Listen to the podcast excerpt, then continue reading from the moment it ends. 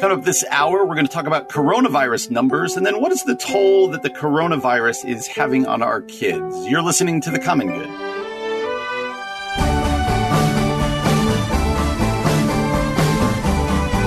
Hello there, everybody. Welcome to The Common Good here on AM 1160 Hope for Your Life. Alongside Ian Simpkins, my name is Brian Fromm. Glad to have you with us on this Thursday afternoon. Uh, can find us on Facebook, The Common Good Radio Show. That's The Common Good Radio Show. You can find us uh, on Twitter and Instagram at Common Good Talk, online, 1160hope.com, and our podcast, wherever it is you get your podcast, subscribe, rate, and review. Ian, uh, like we have started every show this week, guess what? It's uh, it's hot outside today. Mm-hmm. I think it's hotter than every other day so far this week. I don't know that that's accurate, but I uh, I'll go with it. I think it is, but you know, when you're up near 100, does it really, is 97 and 99 really different? I don't know. But man. I mean, I think uh, it's 91 right now. Oh, well, gosh, get out the winter coats. Just say, uh, when you, you, round, when you round up like that, it's like, uh, my mom, when I was a kid, if it was like 705, she's like, all right, guys, we got to go. It's almost eight. I'm like, I don't know that it's almost 705 qualifies as almost eight, but you know, what do I know? And uh, the audience wants to know: Are you still? Did you still run in the heat today? Did it still happen? I wasn't able to run today because of some car issues, but I will later tonight. Okay. Oh, car issues. Those are never fun.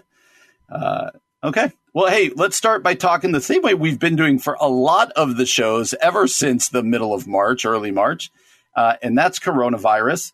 And uh, wanted to talk first just about uh, where are we at as a state? Okay. So at NBC News, uh, Chicago.com, it says by the numbers, uh, Illinois records highest daily increase in COVID 19 cases since early June. Uh, but when you get into it, uh, it's not as bad as it sounds. It says coronavirus cases have been trending downward in recent weeks, but had a jump in positive tests on Wednesday. Uh, according to data released by the Illinois Department of Public Health, state labs reported 980 new coronavirus cases on Wednesday, uh, the largest single day increase since June 5th. The positive tests also pushed Illinois perilously close to breaking a long running streak of maintaining a daily positivity rate under 3%. Speaking of rounding up, we are just short of that at 2.99. Uh, percent. and this article, which we've got up at our Facebook page, uh, has all sorts of stats that I didn't know about positivity rates going down, where it was at its highest, and uh, the amount of testing that we're doing. Uh, and and very interesting. And so, what I did want to talk about was an article that you put up on our Facebook page that has gotten a just a little bit of traction on the Facebook page out of the New York Post. It says media is obsessed with COVID cases, but death rate is what's important. So I thought maybe you could kind of give us the background on just what the argument is they're making, and then I'm I'm uh, curious if you buy the argument or if you think they're a little off. Oh boy, how do I even summarize it? I mean, there's a there's a number of really interesting comments. Some have been deleted since this was originally posted, which is always hard to track. I really got to get better at you know reading them when they're posted. But uh, let's see. David Cook, who we've mentioned a couple of times, a significant rise in total cases should not be ignored, but the percentage hospitalized and, of course, death rate percentage are, in my mind, better indicators of the level of danger.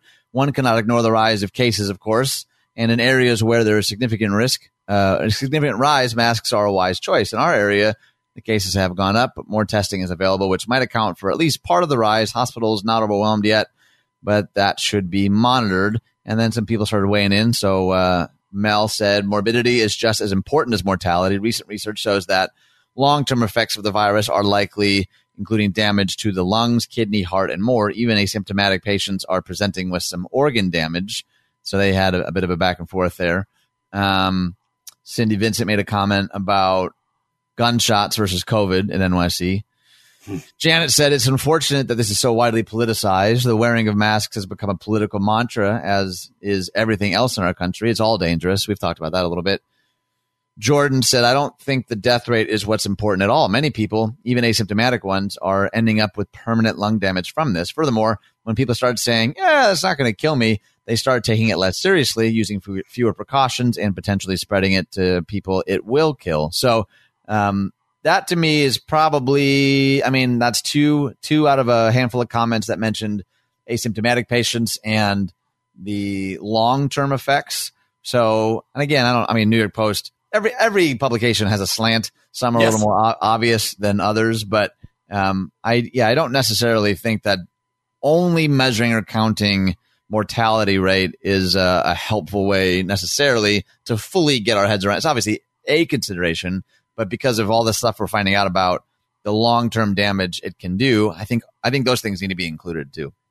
Yeah, I, I agree with you on that. How are you uh, uh, kind of deciphering, if you will, between, you know, we've talked about this a bunch, but I think every time new charts and new graphs and new uh, statistics come out, kind of the cases going up, mortality going down, hospitalizations seem to be going up, but at a slower rate. These kind of, they almost at first blush seem like they contrast each other. Um, you know, are we just getting better at treating it or is it less deadly? How, how are you processing? You, neither you nor I are immunologists or doctors, but as you look at it, does the data of less deaths make you feel safer or the data of higher cases make you feel more in danger? Where are you at with that? Well, I think you used an important phrase there at first blush. We, we've got to stop making our decisions based on first blush information. I think the, the starting point I would say is like do the difficult task of actually reading the studies and the articles. I still feel like there's a lot there's a lot that's being done to sort of sensationalize on both sides and clickbait is still a thing and people are still looking to get shares and posts and tweets and all that. So assume all of that's still going on to to make a decision or come to a conclusion simply based on a headline or one graph to me is probably not the most healthy holistic way to go about it. Um, to me, the the issue is is not necessarily or even primarily for me about my safety. Uh, you know, we were talking a little bit even with Sky. Mm. I was saying like safety has become like the number one thing that the Western evangelical church has become most preoccupied with. So for me, even if I feel perfectly safe, I'm still wearing a mask, not because I feel like I'm in danger, but as one way that I hope that I can love those around me, either by legitimately maybe protecting them from something, or even if it's just a matter of helping lower some of their anxiety, regardless of where you land on this politically or scientifically.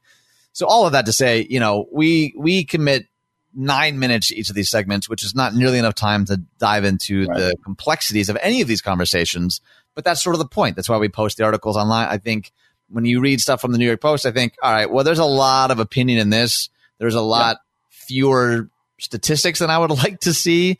And, and we need to be careful even with, you know, on our end, what are we willing to share? Cause you, you bring it up a lot of times, you know, we don't necessarily agree with everything we share either. Right. So it has to be, I think we need to do a better job. We, maybe I, with just simply saying, I think I need to read more, have conversations with people I know. You know, I, you know, we, most of us have friends in the medical field to some degree. Have a conversation with a friend rather than, what this publication or that publication or this expert says. You know, maybe maybe there's something to be said about finding some of our information from the people in our circles that we actually know mm-hmm. we can trust and uh, and starting there. But at the end of the day, yeah, there's just still so much that I look at and go, I don't know. I don't know what to do with that. And that is that can be really humbling. And I would say, as you mentioned, the politicalization, I would just, you know, banging that drum right now of like everything is political, but it doesn't need to be our primary way of viewing everything. and so, mm-hmm. uh, how can we care for our neighbors? As you said, how can we love our neighbors? Uh, and the virus is still out there. So, do your reading. Uh, personally, I feel strongly and wear your mask and uh, let's continue doing what each of us can do individually. So, we like to start. Uh, most of the time uh, through this pandemic, just talking about COVID 19 and the coronavirus. We'll talk some more about it during today's uh, show. Well, we're glad that you are with us today. Uh, coming up next, we're going to be joined by Pastor David Ireland, uh, talking about his book about uh, racial reconciliation. Talk about that next here on The Common Good, AM 1160, Hope for Your Life. Welcome back to The Common Good on AM 1160, Hope for Your Life. Uh, alongside Ian Simpkins, my name is Brian Fromm. Thanks for joining us today. As we say each day, when we have the pleasure to be joined by a guest, uh, we're always excited for that. And with that in mind, uh, we are joined right now uh, with by Pastor David Ireland. Uh, Pastor Ireland, thank you so much for joining us today. My pleasure, Brian and Ian. Thanks for the opportunity to speak to you and your audience. Absolutely, it's our pleasure. Would you just introduce yourself, however you see fit, to our audience today? Well, I'm uh, married to the same woman for 36 years. No reflection wow. on my age because in Jersey you can get married at two months old. we have two daughters. They're adults now. And so I'm a proud dad. I'm pastoring now for 34 years and uh, a church that has about 70 different nationalities. Planted wow. it when I was 24 years old with six people. And now it's wow. close to 10,000 people. So uh, I've been busy. yes. yeah, no kidding. My goodness. All right. So uh, a couple of years ago, you wrote a book called One in Christ Bridging Racial and Cultural Divides, which is a very pertinent conversation right now. Tell us a little bit about that book and sort of your hope for that book. The book really takes on a coaching perspective. The topic of diversity is a thorny one, and some people are afraid of it. I've functioned as a diversity coach for the National Basketball Association, as well as been involved in consulting over the years. My doctoral dissertation was on the black white relationships in large multiracial churches.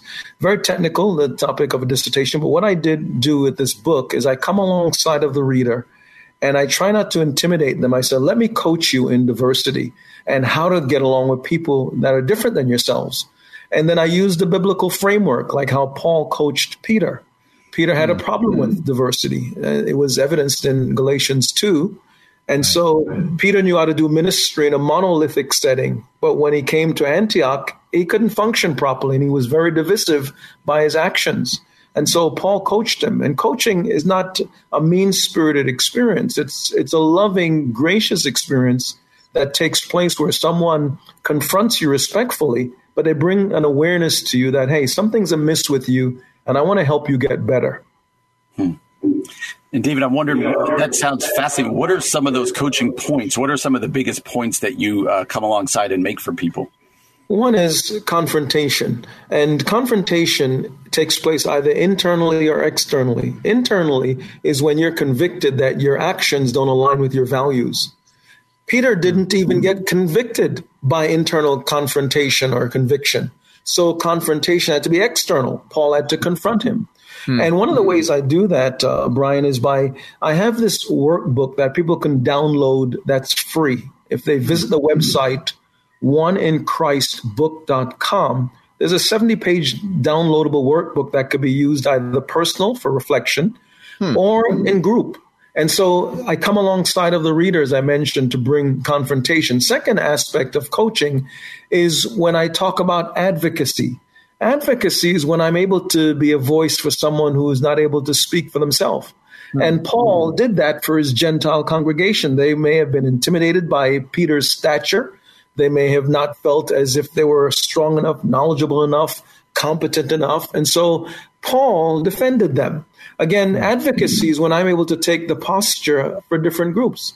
As I mentioned before, I pastor a church of some 70 different nationalities. So here I am, an African American man, that I provide pastoral care and leadership to Asians, to whites, to Latinos, to Native Americans. So a broad cadre and swath of races. And I, I'm humbled by that because for someone to and care themselves to me, open up their hearts, be very, very vulnerable with me, it means then that they're trusting me to be an advocate for them when when it's necessary. When I need to speak for them or understand their their concerns, I must be able to do that. Hmm. Okay, so so Brian and I are both pastors. And one of the questions that I keep hearing from other pastors that their congregations are asking them about is there seems to be this mantra almost of people saying, Pastor, why are you talking about racial reconciliation? Just stick to the gospel. You're a pastor, you're a preacher. Why, why are you bringing things like race and racism into the conversation? What, what would you say to someone who is maybe thinking that or is hearing that from their congregation? I would say I appreciate their frankness. That's number one. I would also say that the the topic of race, racism, prejudice, ethnicity, that's all interwoven within the gospel. Mm-hmm. In fact, the Great Commission is is an ambassadorial charge to be cross cultural. The scripture tells us Jesus says, "Go into all the world and preach the gospel to every nation."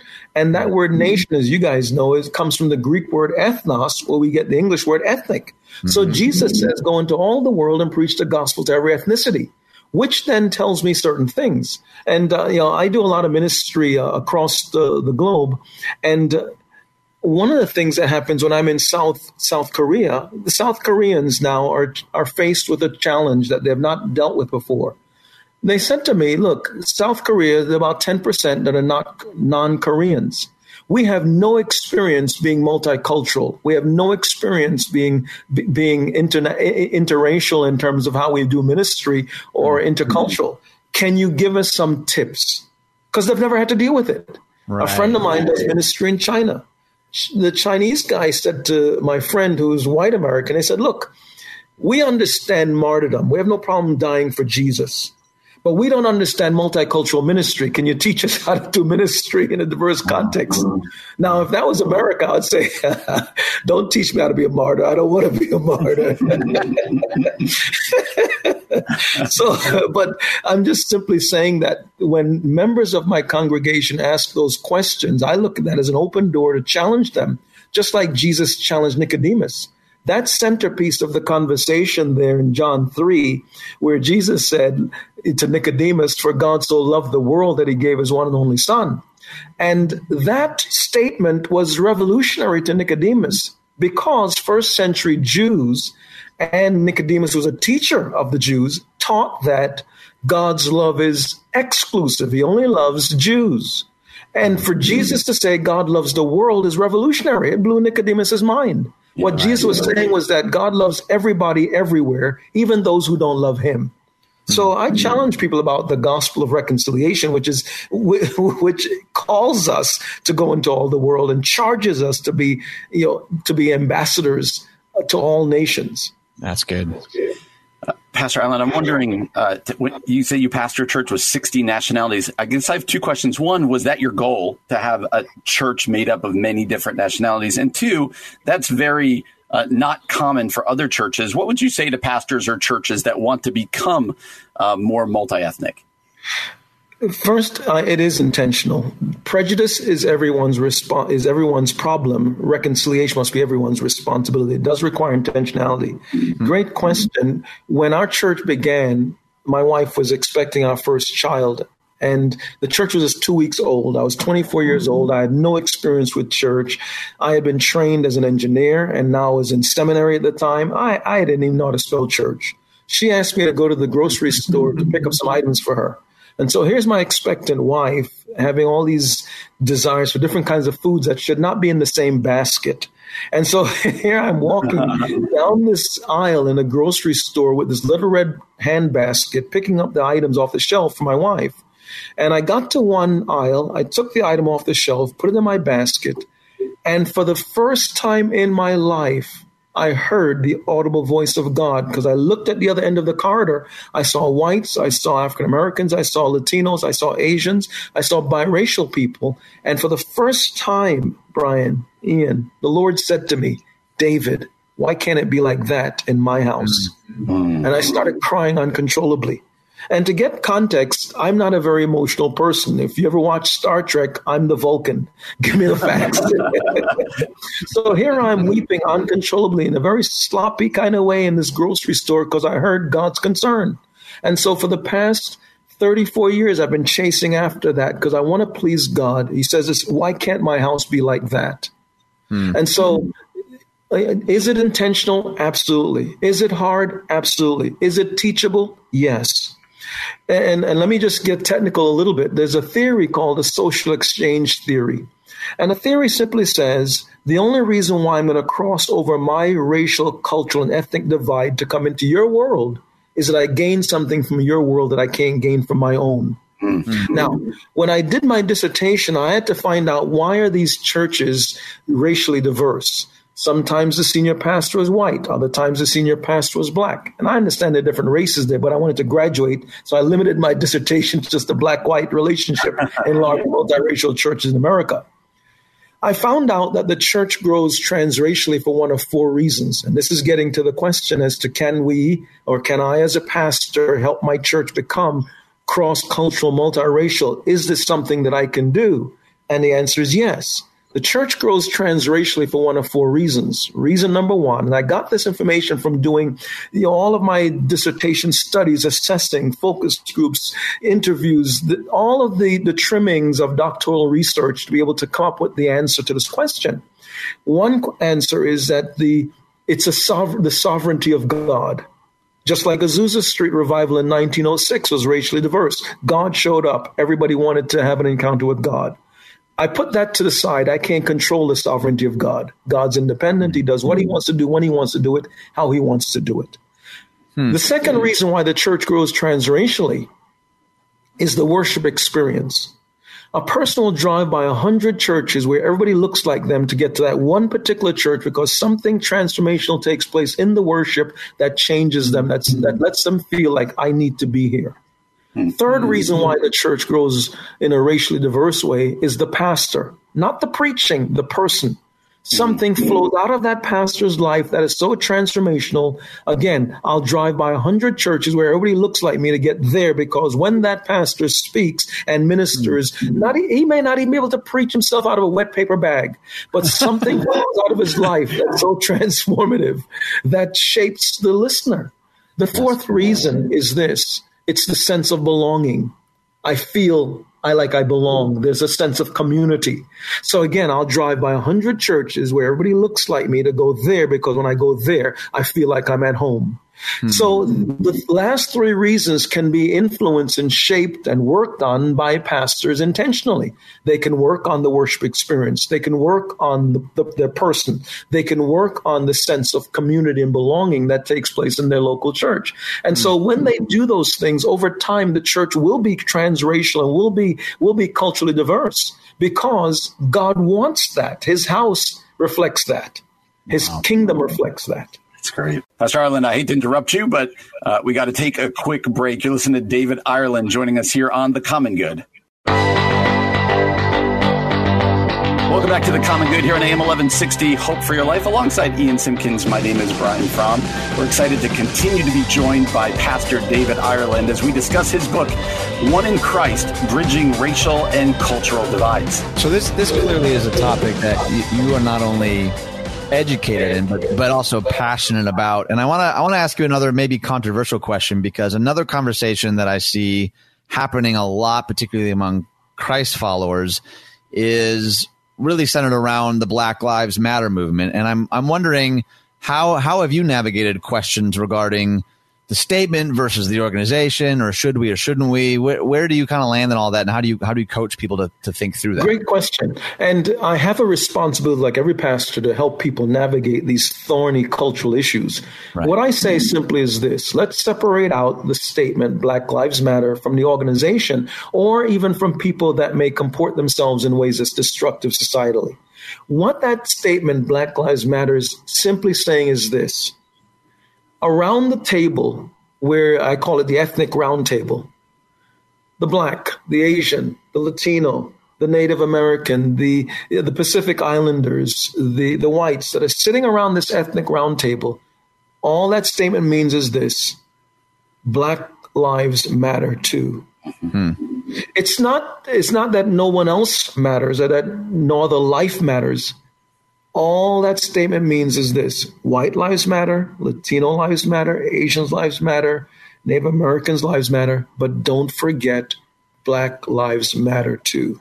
Mm-hmm. That's all it means. Mm-hmm. And so when I say it that way, people then say, I, I support that.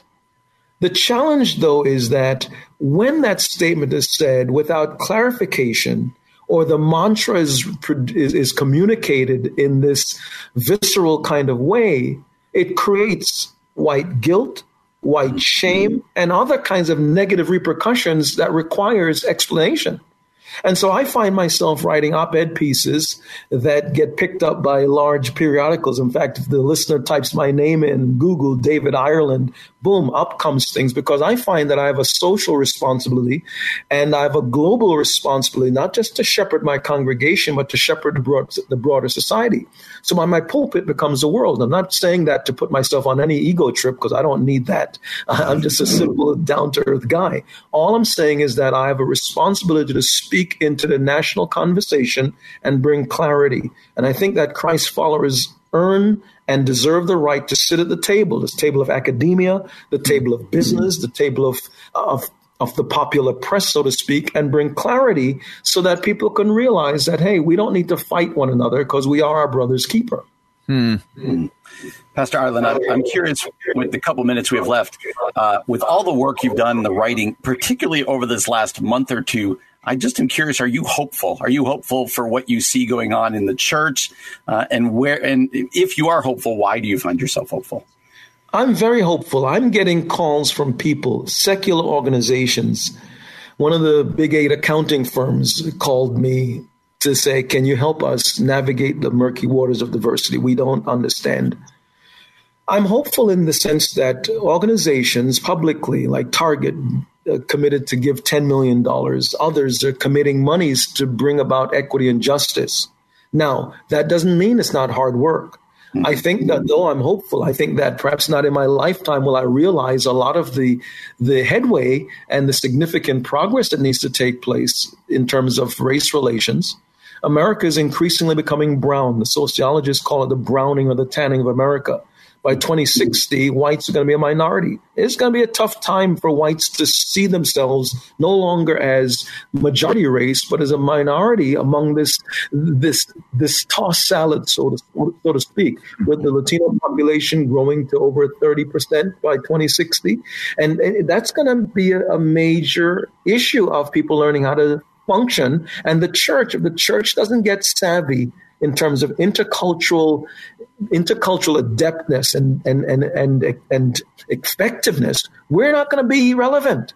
And so the Great Commission's at stake, and that's why I'm challenging people everywhere. And maybe I'm not answering your question as succinctly as I need to, but I, I, I wanted to let you know and the listeners know, hey, it's the best of times, yet the worst of times, but we've made we've made some progress. Okay. Right, right. No, I think I think that's a great answer, and I know I know that we just have a few moments together. But as we wrap up, I'm wondering, could you just let people know where they can find you, where they can find your writing, where they can get your book? I would just love for you to take a chance so people can learn more about you. All my social media handles at Dr. Dr. David Ireland, spelled like the country. You can visit my website, davidireland.org, and the book, One in Christ Bridging Racial and Cultural Divides. You can get that wherever books are sold. But I do want to encourage every listener download the free workbook. It's not a cheesy workbook. This is 70 pages where I'm coming alongside of you, not to intimidate hmm. you with this voluminous thing, but take it as a, it's a six lesson type of reflection. It's one in book, one in Christ book.com. That's one in hmm. Christ book.com to get that downloadable free resource. That's wonderful. Awesome. Well, that other voice you've been hearing is Pastor David Ireland. Uh, again, we're talking about his book, One in Christ Bridging Racial and Cultural Divides. David is the uh, pastor of a large church in my uh, old neck of the woods, northern New Jersey. And uh, David, we are really appreciative of your time. Thanks so much for joining us today. My pleasure, Brian. Thanks a lot, Ian. It's our Absolutely. pleasure. You're listening to The Common Good on AM 1160. Hope for your life. Welcome back to the Common Good on AM 1160 Hope for Your Life alongside Ian Simpkins. My name is Brian Fromm. Glad to have you joining us today. A couple different places you can find us on Facebook, the Common Good Radio Show. There we put uh, we put up articles we've discussed, also interviews we've done. Uh, same as at Twitter and Instagram. Uh, at Common Good Talk. You can find us online at 1160hope.com and our podcast, wherever it is you get your podcast. Go ahead and subscribe, rate, and review. And uh, the best part of the podcast or these other places is to go find the interviews that we've had the pleasure of doing, like the one we just did with Pastor David Ireland. Uh, we are super thankful for him. He gave us some extra time and uh, it's well worth your listen. So, for that reason, go find our podcast and uh, give it a listen. Uh, we're going to talk about an article out of the Wall Street Journal that says the toll that isolation takes on kids during the coronavirus era. But before we talk about that, uh, Ian is going to share with us a little bit about Thrivent.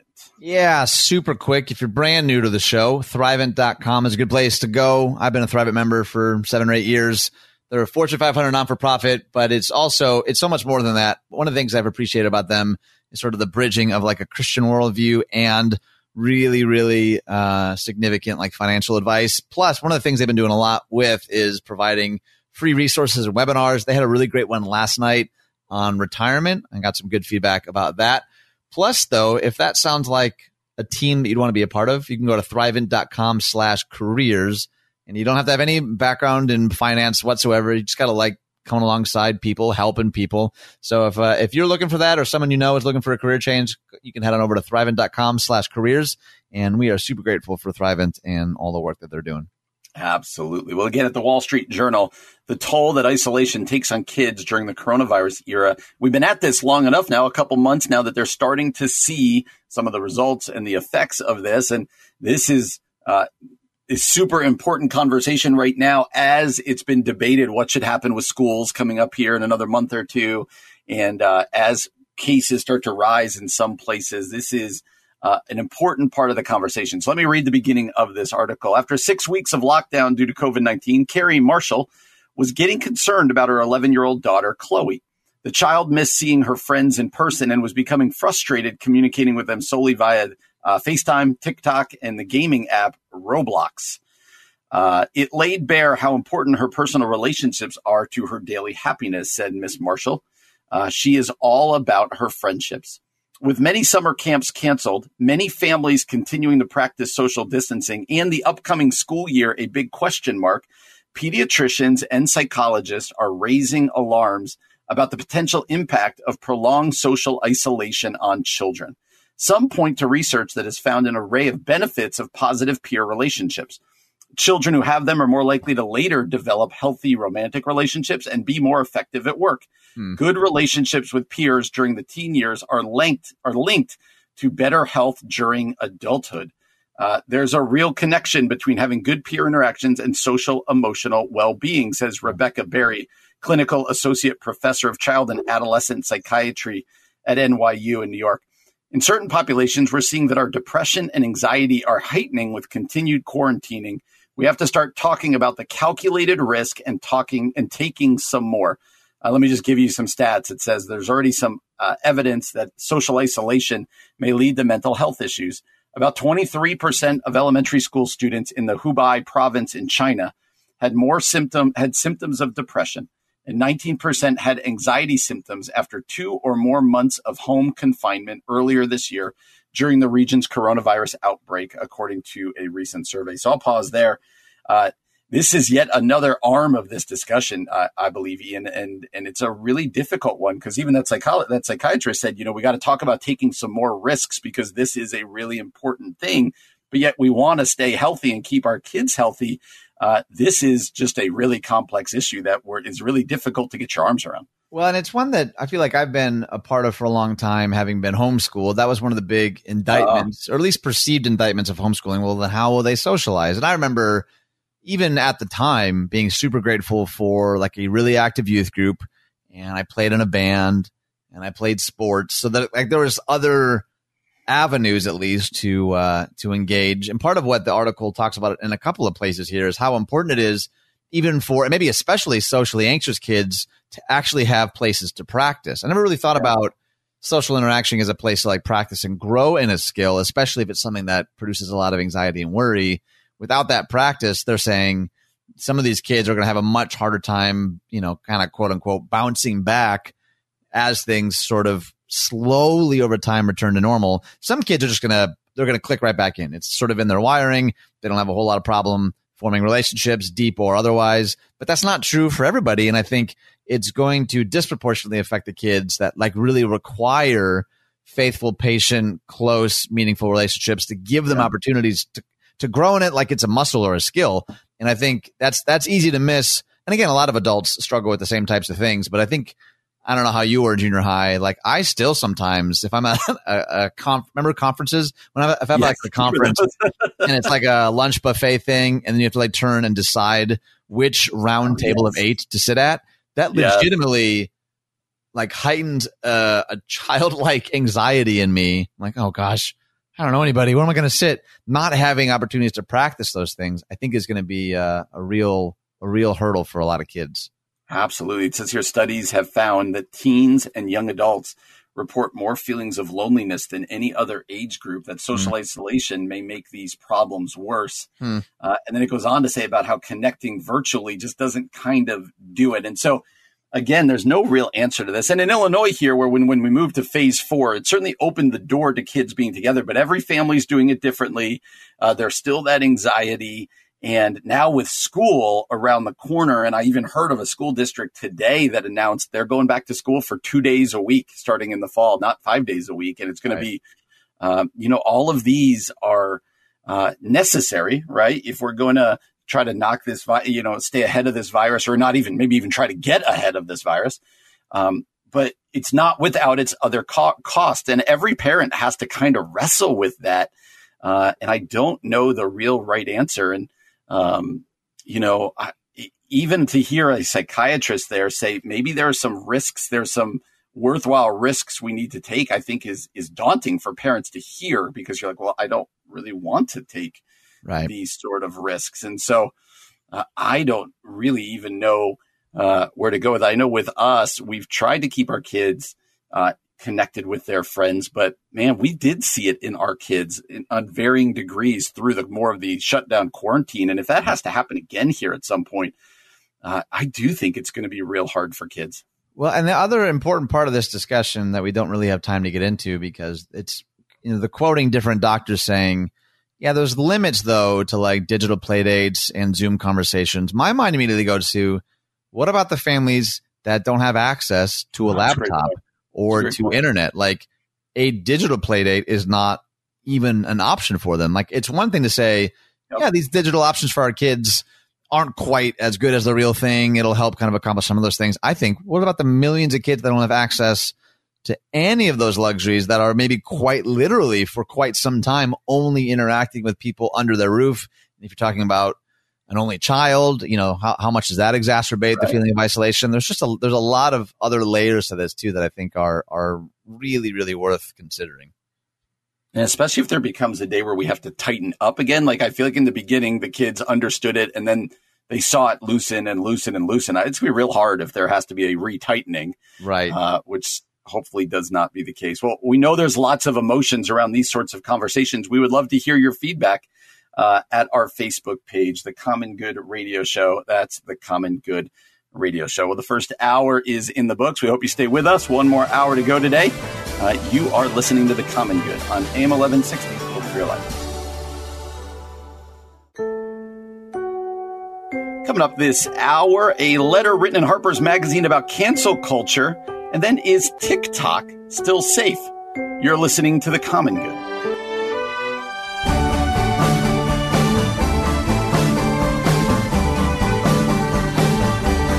Everybody, welcome back to the Common Good here on AM 1160 Hope for Your Life. Alongside Ian Simpkins, my name is Brian Fromm. Glad you're joining us on this steamy Thursday afternoon. Uh, you can find us, you like that? It is steamy out there today. It's like an yeah, oven.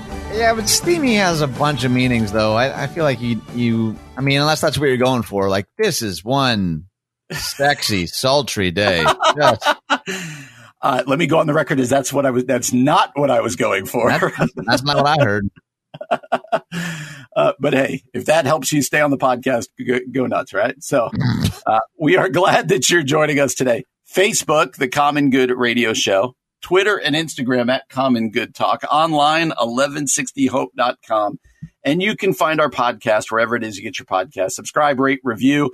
Uh, go ahead and listen to the first hour where we had Pastor David Ireland uh, talking about his book, One in Christ, uh, a really uh, interesting guy. Would encourage you to go listen to that interview if you missed it.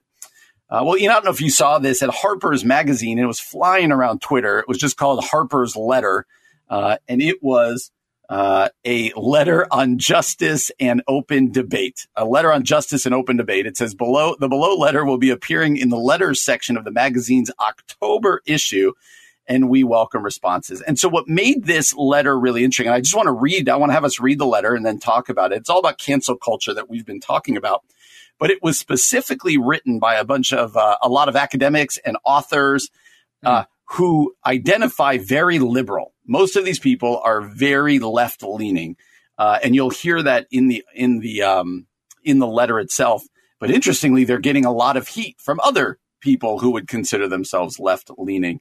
And so I want to read the letter called A Letter on Justice and Open Debate, uh, and then have a discussion about it. Let me just read it for us. It says our cultural institutions are facing a moment of trial. Powerful protests for racial and social justice are leading to overdue demands for police reform, along with wider calls for greater equality and inclusion across our society, not least in higher education, journalism, philanthropy, and the arts. But this needed reckoning has also intensified a new set of moral attitudes and political commitments that tend to weaken our norms of open debate and toleration of differences in favor of ideological conformity. As we applaud the first development, we also raise our voices against the second. The forces of illiber- illiberalism are gaining strength throughout the world and have a powerful ally in, in uh, Donald Trump, who represents a real threat to democracy. But resistance must not be allowed to harden into its own brand of dogma or coercion, which right wing demagogues are already exploiting. The democratic inclusion we want can be achieved only if we speak out against the intolerant climate that has set in on all sides.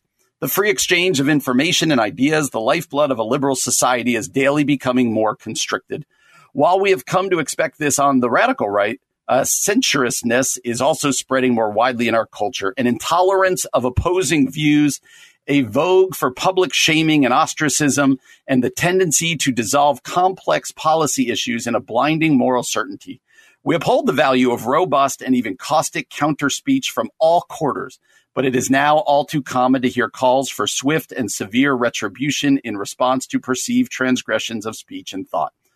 More troubling still, institutional leaders, in a spirit of panicked damage control, are delivering hasty and disproportionate punishments instead of considered reforms. Editors are fired for running controversial pieces. Books are withdrawn for alleged inauthenticity. Journalists are barred from writing on certain topics. Professors are investigated for quoting works of literature in class.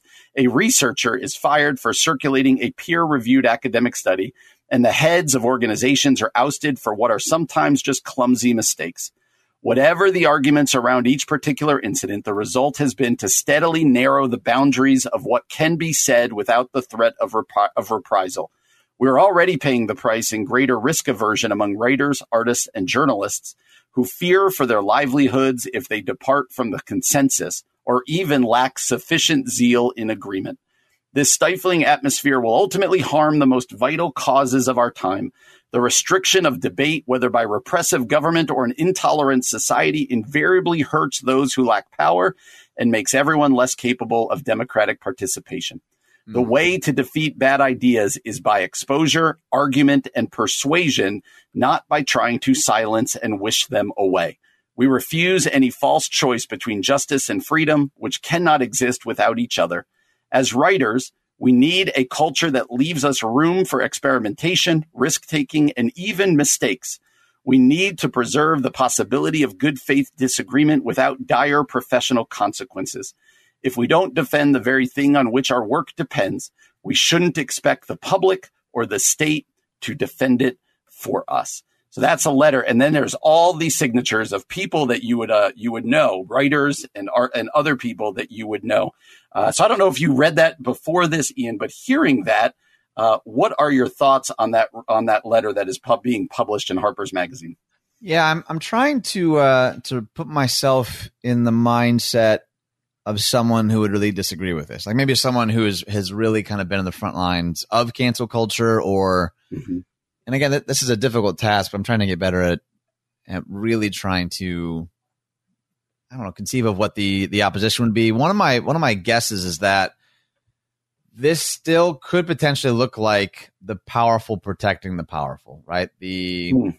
the elite protecting the elite. You know, you mentioned this a bunch of academics, a bunch of. Is it possible? I'm sure it is possible, but do you think, Brian, it, there any of the pushback or resistance to something like this might come from the perspective of someone who feels like, well, of course y'all want to have each other's back, but that's part of how unjust institutions perpetuate because y- y'all are in cahoots with each other.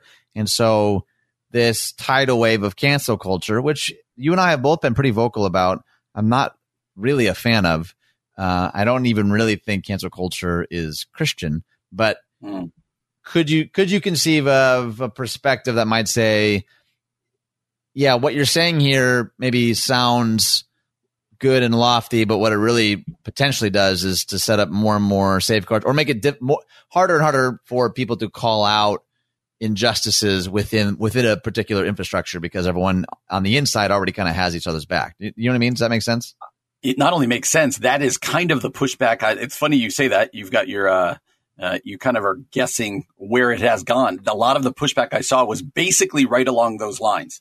Like, uh, this is the point that people were saying that, that we need to be able to hold these ideals up and, um, uh, and that you guys are just kind of a club that's wanting to do this. But again, mm-hmm. I think it's interesting who some of these writers are, right? Everybody from Malcolm Gladwell, who we've talked about, to David Brooks, to J.K. Rowling, she's been in the news, uh, to Salman Rushdie, uh, the ultimate, uh, they tried to cancel him, right? uh, and many, many others. Um, do you tend to? I, I, appreciate you saying you want to put yourself in what's the opposite here, but where do you tend to land on this? Do you tend? Would you assign this? Would you, if you were in this group of people that would fit under this umbrella, do you think this is something you would have signed? Oh boy, uh, there's not. Uh, that's a really tricky question. I mean, even mm. looking at some of the names that have signed, it's hard to not associate some of my preconceived positions and opinions yeah. about them. You know what I mean? Like, oh, oh yeah. Oh, that kind of person would sign it. Well, then yes, or or no. I mean, either way, it's just simply it almost yeah. be better if I hadn't looked at the names that have signed it. um, so I, yeah, again, I feel like I'm saying this a lot today. I don't, I don't actually know because I, I do think that there needs to be, that. there needs to be some swift action in the cases of abuse, exploitation. You know, we talked, I mean, again, like I think in a lot of ways, the example a lot of people think of is Bill Cosby, which is maybe not necessarily a great example now of what cancel culture has sort of become. But in the case of Bill Cosby, you're like, yeah, the, the guy absolutely deserves to be in prison. And if people want to say, hey, let's not support a single dime going toward him, I'm like, yeah, I'm for that. I'm mm-hmm. I'm for that. Him being canceled, it pains me because you know I I grew up listening to his comedy, so there's some pain there for sure. But there have been there certainly have been other cases though where somebody maybe misspoke and it wasn't actually reflective of their real position. And the online mob mentality says this person's done forever. Here's their address. Here's the business they own. Let's mm-hmm. destroy them. I'm like, ah, okay, but they misspoke. I don't know. Again, I'm not even thinking of any specific examples. I just it's yeah. tricky for me to really have uh, undying faith in the moral compass of the mob mentality. You know what I mean? Yeah. Yeah, and we would love to hear your response to this on our Facebook page because uh, it does make sense to hear writers and people saying we want to have a little bit of freedom and not have to think immediately how are people going to react to this. But right, uh, maybe you think it's a good thing that people are reacting swiftly and doing this. So you can find this at our Facebook page. Uh, take a read of this letter and give us your thoughts. The Common Good Radio Show. Well, coming up next, I'm uh, going to play a short clip uh, that happened on CNN, I believe, last night, and we're going to have a little theology discussion about it. That's coming up next year on the Common Good, AM 1160. Hope for your life. Welcome back to the Common Good on AM 1160 Hope for Your Life alongside Ian Simpkins. My name is Brian Fromm. We really appreciate you joining us today. A couple different places that you can find us on the interwebs. One of those being Facebook, the Common Good Radio Show. That's the Common Good Radio Show. You can also find us on Twitter and Instagram at Common Good Talk. Uh, online, 1160hope.com, and find our podcast wherever it is you get your podcast. Subscribe, rate, and review. We do appreciate those of you who do it. Ian is going to tell us a bit about Thrivent. Before we do that, did you just hear my nine pound dog barking uh, crazily? Could you hear that over the air? I couldn't, but I also have the hearing of a 140 year old. So I might, mine might not be the right gauge to be asking from some of you, sometimes I feel like my dog just knows, like she can hear me say, welcome back to the common good. And she just starts barking, just goes for it. that's like, that's like her cue, like, okay. And disrupt. Uh, Pippa remembers that one time she was on very clearly. So now she's got a little bit of a, of a complex. Like, this is my show. I'm coming back on. So ah, that's one of my favorite memories of the show. Oh, it was good. It was good. Never has our show sounded so smart. Uh, before we play a clip that was on CNN last night, as I said, Ian is going to tell us about one of our uh, partners at Thrivent. I would love to. So thrivent.com. If you've not yet gone there, I'd encourage you to do that now. Check out maybe action teams. That's one of my favorite things that Thrivent does. If you're not familiar, they're a Fortune 500 non for profit, which is, I guess, unique. There's not a lot that fit in that category. And I've been a member for years. I love what they do, but I also love sort of their Christian worldview that they bring into how they handle money and generosity and all that stuff. But if you're interested in a career change, thrivent.com slash careers is a great place to check out. If you know someone who's out of work or looking for a change, you don't even need to have a background in money or finance. You just need to love coming alongside people, helping people out, community engagement, working with a great team. So thrivent.com slash careers would be a great place to check out. Absolutely. So one of the things that I was seeing, you know, every now and then when you and I are preparing for the show, one of the ways we do that is just to go, what's everybody talking about on Twitter? And uh, I saw this clip floating around, many people commenting on it from CNN last night. Uh, it is Don Lemon talking to Chris Cuomo. So they're kind of doing that where they're going from Don Lemon's show to Chris Cuomo's show or vice versa. I don't know whose show is first. And they're kind of the handoff where they're talking to each other and Don Lemon is talking about the founding fathers not being perfect, that many of them owned slaves. Congress refused to do anything about slavery. But there was something interesting that he said that kind of set particularly Christian Twitter ablaze. I want you to hear that right now. Engaged in a discussion. But here's the thing. Jesus Christ, if you believe in, if you, if that's who you believe in, Jesus Christ, admittedly was not perfect when he was here on this earth. So why are we deifying the founders of this country, many of whom owned slaves. And in the Constitution, the original one, they didn't want, uh, they, they put slavery in there that, that slavery uh, should, should be abolished because it was the way the king wanted. And then the, the Congress said, no way. All right. So what stood out to everybody uh, that was sharing this was his line Jesus Christ was not perfect when he was on this earth and uh, lots of people, lots of Christ followers going a bit crazy about that, kind of writing to Don Lemon and stuff like this. Uh, you know, I want to take this two ways. Let's start with this one. Um, as a pastor, how would you answer to people who say, how do we, why do we believe Jesus was perfect? Or why is that important that Jesus was without sin? How would you answer theologically that question for people? Oh, I would say here is the phone number of my friend Brian. Call him up and ask what he thinks because he's the one that decided to do this segment and he's already thought of this. So give him a call and uh, ask him that question. That's what I would say. That's that is that's passing the buck, but I'd, I'd gladly take that call. A uh, couple different verses that I think are important, right? First Peter chapter two says, uh, for to this you have been called because Christ also suffered for you, leaving you an example so that you might follow in his steps. He committed no sin, neither was deceit found in his mouth. Or Hebrews 4.14 says, For we do not have a high priest who cannot sympathize with our weaknesses, but one who is in every respect has been tempted as we are, yet without sin. Uh, and First John 3 5, and you know that he was manifested to take away our sins, and in him uh, there was no sin. So just a couple different passages there. Uh, you uh, hold on. You just Googled that, didn't you? Because I'm looking at the same article right now with those three Google verses it. in that. oh, I did totally Google it. I said, "Where, where are the verses?" Oh, most people think us pastors have this just ready to go. Not right, true right, right. at all. am I am I letting people behind the curtain too much there? well, no, and and this is um this is part of what I would love. Maybe this isn't where you intended this to go, and I should just answer your questions. Part part of part of what I think people might take issue with is well, did did Jesus ever claim that he was perfect? Hmm. How would you answer that? Because uh, I would tell people to call you, and because uh, I would say, "Hey, Ian asked that question." So, how would you answer that? well, I think that there's a, probably a couple of things that need consideration. One, you know, trusting in the authority of Scripture is a really important component of, well, being a Christian, a Christ follower. But there's a lot of things that we hold as pretty central. I mean, the word Trinity doesn't show up in scripture either. You know what I mean? Like there's mm. certainly aspects to our faith that you don't necessarily see in Greek or Hebrew or Aramaic in in these original texts. So then what are what are we doing with those doctrines? Where do those where do those come from? It, it requires some level of trust in our tradition, in you know, we could talk about canon if you wanted. Mhm. And what what what do we mean when we say the authority of Scripture? Because that means a lot of things for a lot of different people.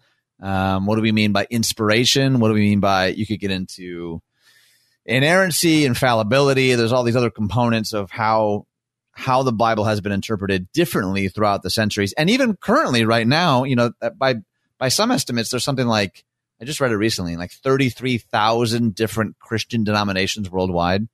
Woo, wow. So yeah, that means that there's at least 33,000 different positions on some of these sometimes what we would call key biblical issues. One that I find interesting is even what we mean by perfect. You know, because often perfect and sinless are used synonymously, but like how Brian, how would you answer this question? Did Jesus ever like trip and fall? Right. Like, did he, I got that's you. not that's, that's not sin, but did he did he ever like hit his thumb while building a table? Like was he ever did he ever you know what I mean misspeak? Yeah. Yeah. Those were more mistakes, but not necessarily sin. And if and does that make a difference? If you're like, nope, Jesus, every table he made was perfect. Every, step, Yeah. he never burned dinner. He never none of that.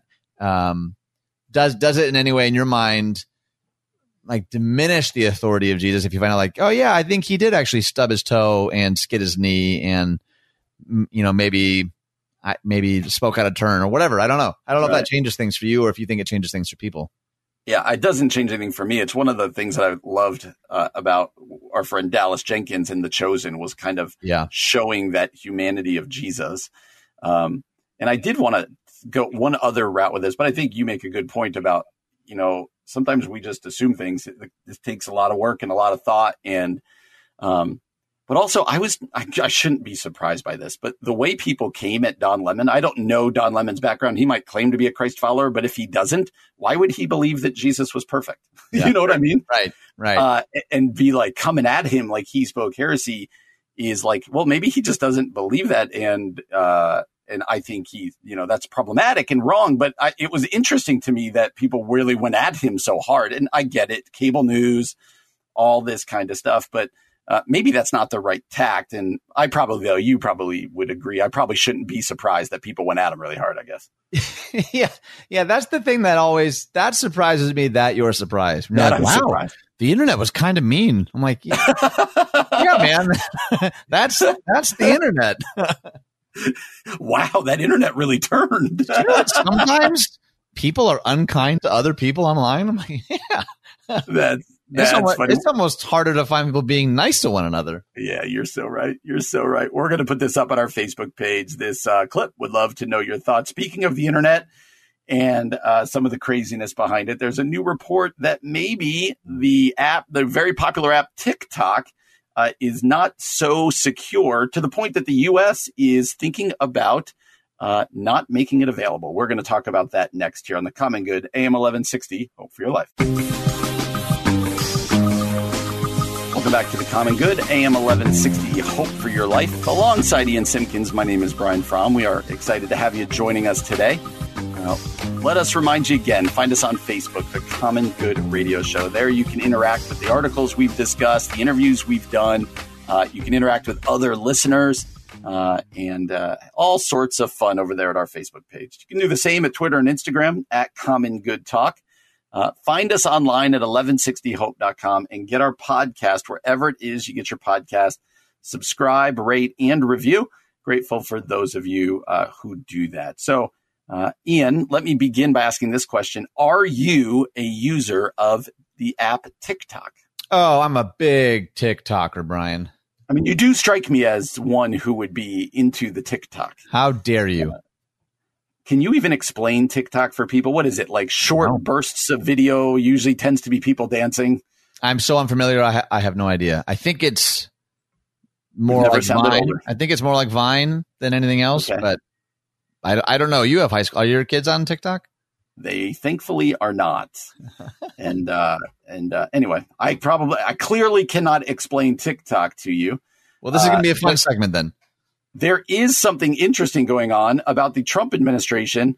Uh, Secretary Pompeo yesterday hinted that the Trump administration might ban TikTok uh, over uh, some issues with the Chinese government. What do you have to add to this story? Anything? Oh, here we go. The Trump administration is apparently considering a ban on Chinese social media apps, including the popular video app TikTok. Secretary of State Mike, Mike Pompeo mentioned the possibility on Tuesday, saying it was something we're looking at in a Fox News interview with Laura Ingraham. Pompeo offered few specifics, and the comments could easily have been bluster, but he also compared TikTok to, oh boy, Huawei and ZTE, two companies who have suffered very real consequences after drawing U.S. government's ire. With tensions rising between the U.S. and China, Trump trying to ban TikTok isn't out of the question. And while it's not nearly as simple as Pompeo and Ingraham make it sound, it could still cause trouble for the company and its users. The most intense app bans happen at the network level, blocking any communication between the targeted servers and users in the country. That's the approach taken by China's Great Firewall, and it's how India enforces its recently implemented TikTok ban. Oh, I did not know that. It goes on to say Australia, which is considering a similar ban, would likely take the same approach. Oh, okay. This is news to me. But American law doesn't have any precedent for blocking software in that way. So it seems unlikely that the White House would be able to follow through on that kind of heavy handed network censorship. It does not surprise me that India has that infrastructure in place. Yeah. It does surprise me a little bit that apparently Australia already has those capabilities. That that is strange to me. That's interesting uh, I didn't. I mean, I'm already learning more about how these things would even be banned, yeah. but it it does feel like, oh, I don't know. Again, your kids aren't on it. I could kind of care less about it. What? Let me let me just ask you this unanswerable question. What would be the like social societal response if we learned tomorrow morning like yep it's banned entirely like what would what would happen on social media if if yeah. that were to happen? Do you think? Yeah, and it's no small deal. I've re- I read this other article that we've posted here that TikTok could lose up to six billion dollars as a result of the India ban. That is oh, a wow. lot of money. Wow. Uh, apparently, TikTok was really big in India. See, we and I are learning a lot through these.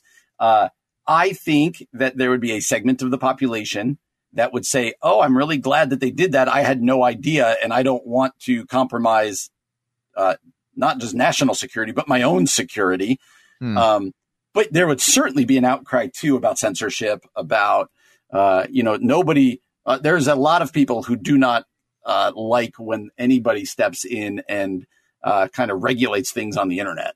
Uh, and uh, so you would certainly hear that. I think you'd hear both.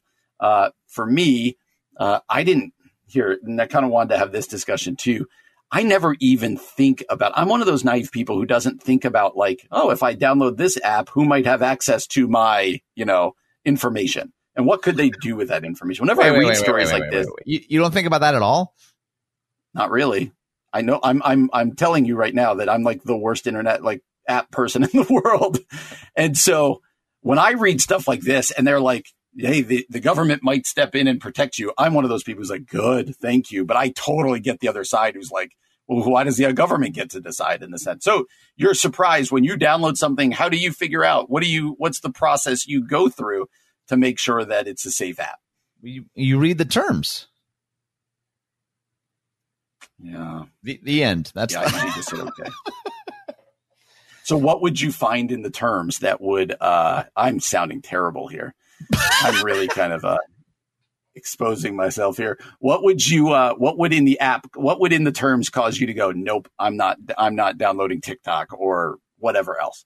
I mean, it usually has to do with data. Um, and and what kind of I mean it, it all it it's a matter of your own personal preference. On one end, you, you could even like you keep you know using the word naive, but even if you weren't naive, you, even if you had read it all and you came to the conclusion like ah they have access to all that anyway, or enough companies already have access to it. What's one more? You know, I think a lot of people probably are are thorough and still ultimately their their decision at the end of the day is, yeah, my information is not really my own anyway. I want to be able to play this game. Right. I think the nice thing, I mean, I you know, the terms are boring, like they're really boring, and no doubt. I think an easier way to do that is just a quick Google search, like, hey, what are the mm. issues or what were, what would be some things to consider before downloading this app? And I guarantee you somebody's already written a blog about it and they've broken it down and they've explained the fancy pants language and they've helped you assess your risk. Like there's enough people that literally make it their job to help inform the public about what you're signing up for when you download this app. And it's so accessible and so easy just to type in uh, how much of my data am I giving away if I download Marco Polo? And then there's 15 blogs about people who have taken a deep dive to figure out exactly what it looks like. And then you can make an educated decision for yourself. Interesting. I have literally never done that. I'm, I'm now going to start doing that. And the bigger deal for me when I read articles like this, quite frankly, the bigger deal for me is my kids. Um, yeah, is of course. The number of things that they download versus like if you looked at my phone and looked at the number of apps on there, you'd be like, you've got nothing. Like I see Facebook, Twitter, and like ESPN. and that's you know that kind of thing. But uh, I don't do a good enough job of learning. Uh, like I know what my kids have on their phones, but I don't know what all of it does. You know what I mean, or what's happening. Yeah, with right. that. And so these kind of articles uh, remind me uh, I got to do better. And I jokingly say I'm naive, but like you said, there's other people who are not naive out there uh, who uh, have done the work. So, what would you say to somebody like me or other parents out there, uh, Ian? Like, let's pretend you're a youth pastor and you're doing a uh, you're doing a teaching for parents on you know phones, apps, technology for your kids. What's one or two things that you would encourage all parents to do as kids are getting phones around this subject of apps and this? Is it just what you said, go read the blogs, or is there anything else? No, I mean, literally, you could go right now and Google how to monitor my kid's phone use, and you will see a dozen articles, and there's apps that the parents can download to better monitor what their kids are doing and how the different apps work. I mean, and most of this stuff is free or really cheap. I mean, literally, I just I just did it right now while I was talking. There's so many blogs and apps because a lot of parents feel this way. Like I, I mean, they, my kid knows Yep. technology better than I do. How do I? How am I even supposed to keep up? And there's a lot of people that would say, well, yeah, if your kid knows enough, though, they're they're going to be able to work around those apps. But you got to start somewhere, and the internet. It, you know, it has a lot of downfall, but there's a treasure trove of resources for parents to do exactly what you're asking. You, you Yep. just have to take the time to Google it.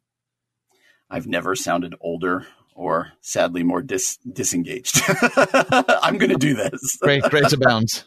I'm going to do. Sometimes the uh, Common Good radio show serves as a confessional for me. Sometimes. exactly. Well, coming up next, we are going to end the show uh, in a way that we've done often through this pandemic, and that's just with some good news. Hopefully, some things that will inspire us and put a smile on your face. That's what we're going to do next year on the Common Good. AM 1160, Hope for Your Life. Ladies and gentlemen, it's time for some good news. Welcome back to the Common Good here on AM 1160 Hope for Your Life alongside Ian Simpkins. My name is Brian Fromm. Thanks for joining us today. Uh, and we are going to end the show the way we've ended a lot of the shows during the pandemic. Sometimes we do interweb insanity where we just uh, try to laugh and cringe at the stories out there on the internet. But Ian introduced us earlier in the pandemic to a website called the Good News Network. And at the Good News Network, what they do is they just post good news. They post stories that uh, are put, supposed to put a smile on your face, inspire you. Because sometimes you may not know this when you're on the internet. Uh, sometimes it can uh, get you down a little bit, but we Mhm. want to uh, give you some good news. So we've got four of them here, and uh, let me read this first one. The first one says this Strangers bought all the frozen pops from Old Man's cart to help him get out of heat. Then they gave him $60,000. Yeah. This heartwarming story began unfolding on Father's Day when some good Samaritans got creative so they could get an elderly man out of the heat. The 70 year old man was pushing a cart around a Chicago neighborhood, hard work for anyone on a hot summer day. But now, thanks to some sweet customers and the kindness that went viral, he may finally have the opportunity to enjoy retirement. Uh, Rosario Del Rio works harder than most than many folks at his age. Uh, until this month, he had been working as a carpenter from home. Since an injury forced him to take a break from his profession, he has pushed a refrigerator cart through the streets selling, uh, how do you say that Mexican style ice pops? Payetas? Yeah. know Well done. to neighbors. Uh, Don Rosario, as he is affectionately known, was born in Mexico, wears a cowboy hat, and goes around selling frozen treats. It may have been a holiday for dads across the U.S., but Don Rosario, it was another day at the office. Since Oscar Gonzalez and his friend Victor Dominguez were hosting a Father's Day barbecue for families, they invited him to join them. Everyone bonded quickly, and before long, they decided to buy all the payadas in Don Rosario's cart so he could go home and rest. One of their friends recorded a video of the heartwarming sale and posted it on the social media app TikTok, just discussed. After the video went viral, the family used the publicity to set up a fundraiser that could help the immigrant retire. Here's the good news. The initial goal was to raise $10,000 for their new friend, but generous strangers from all over the world ended up contributing more than $62,000 to the GoFundMe. Hopefully, he will now be able to retire. That there is some good news. that right. there, where did that where did that come that from? There. All right, you were having some computer problems, so I don't know if these loaded for you. Are you able to do the next one? Oh yeah, I'm I'm ready to Good. go. Let's do it. I love this next one. Students overwhelmed after landlord gives them quote good tenant bonuses on top of returning their security deposits. Seven students renting an apartment together were each left stunned and overwhelmed with kindness when they had to move out and deal with their landlord over the security deposit.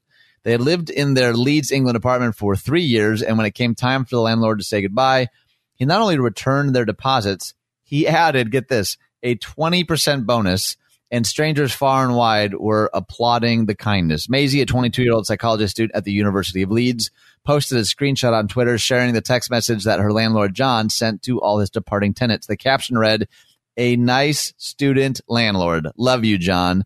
And it received a whopping 265,000 wow. likes. It goes on to kind of tell you some of the details of the story, but you gotta you gotta love that kind of stuff because like if I would if I would have began this story saying an interaction between students and a landlord leaves both parties stunned, you know, you would have right. you would of course assume, oh well, something awful happened, something negative happened, and I just yes. this is why I love Good News Network because there's no bigger metaphor, there's no like political lobbying. It's just like, hey, here's just a good story of good things happening, yes. and uh, they want to celebrate that. That's why I love this website.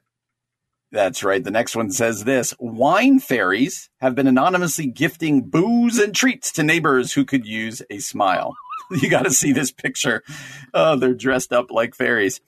Uh, an endearing new movement for neighborly kindness is putting a benevolent twist on the game of ding dong ditch it. As a means of cheering up American communities during the COVID 19 outbreaks, mysterious groups of do gooders known as wine fairies have been leaving wine and treats on people's doorsteps. The first Sisterhood of the Traveling Wine Facebook group was founded by a mom who wanted to spread joy by leaving bottles of wine on the doorsteps of strangers and friends and neighbors. Hundreds of other wine fairy Facebook groups with as many as 78,000 members have now appeared across the country as COVID 19 continues to keep people six feet apart. The fairies collect the addresses of wine lovers in their communities and ask which varieties of wine they would prefer to receive. The members, dressed in wings, tutus, and magic wands, then tiptoe to people's doors, place their gifts on the stoops, ring the bells, and run for cover. What a fabulous idea. And uh, yes, ding dong ditching, but with wine and treats. That would be a that would be a nice gift to receive. You guys really should see this picture of Brian in a tutu. It's a really, really flattering picture, and I'm so glad that you decided to share this story with us, Brian. Welcome. All right, last but not least, here's the last story out of Good News Network. Humble bus driver uses lockdown and constant nudges from students to finally get college degree. Though he grew up in Tennessee and tried college for a while, it wasn't until he moved to Massachusetts and began driving a school bus full of teens that he became inspired to head back to the classroom himself. Clayton Ward credits his students he was transporting to their Framingham High School for helping him rediscover his dream of earning a college degree. I really enjoyed working with kids, especially the high school students, and during the bus routes, we would chat about their classes. And as a history buff, I would share lessons that I learned in school, and we talked a lot about academics. After after several of these discussions, some of the students would tell me they wanted be to, wanted me to be their teacher. I think they only said that because I was a different person than the regular teacher, educating them in a different kind of unique way. But however, uh, however small the mention was from those kids, it stuck out with him and provided the motivation to complete a goal he had started years before. Talking to the students on his school bus every day renewed his sense of passion for expanding and teaching young minds. He enrolled at Mass Bay Community College in May 2019 with the goal of earning his degree transferring to a four year institution and someday teaching history to high school students, just as he did with the kids on his bus. Clayton worked full time driving the bus. Uh, driving the school bus while attending classes full time at Mass Bay, focused on doing the best he could in all his classes, and it paid off. He earned a spot on the dean's list every semester, mm. Was inducted into the Phi Theta Kappa National Honor Society and graduated with a perfect 4.0 average. Last month, he earned the All Division Award for having the highest GPA in the Humanities and Social Sciences Division and in the Liberal Arts program. Man, there's more to the story, obviously, but I, I think stories like this, again, yes. it's sort of a theme too, like young, the young, young people, uh, inspiring him to do this. Typically, if the headline was like, oh, run in with students and bus driver, doesn't go as planned, you would assume something negative, but it's it's not. And I uh, I think it's important, especially with all the negativity that we see in the news and on social media. I think I think it's good to highlight stories like these. It totally is because you and I, for good reason, we regularly talk about uh, the bad news that's out there, or the things, the dangers of social media. But to see what people are doing in these strange and difficult times, yeah. Uh, and like you said, I think you make a great point there that how, these stories about young people doing things uh, to inspire people. Because I know when I was riding my bus, I wasn't inspiring in junior high and high school my uh, my bus driver. And when when me and my college friends were living in an apartment, we would not have been getting a uh, a good tenant uh, break, those kinds of things. So mm. I do find those inspiring as well. Well, we're glad that you joined us today. If you didn't uh, hear the interview with Pastor David Ireland, I'd encourage you to go to the Facebook page or to our podcast and yeah. listen to that. We hope you have a great night. We're glad you joined us. Join us again tomorrow from 4 until 6. For Ian Simpkins, my name is Brian Fromm. You've been listening to The Common Good on AM 1160. Hope for your life.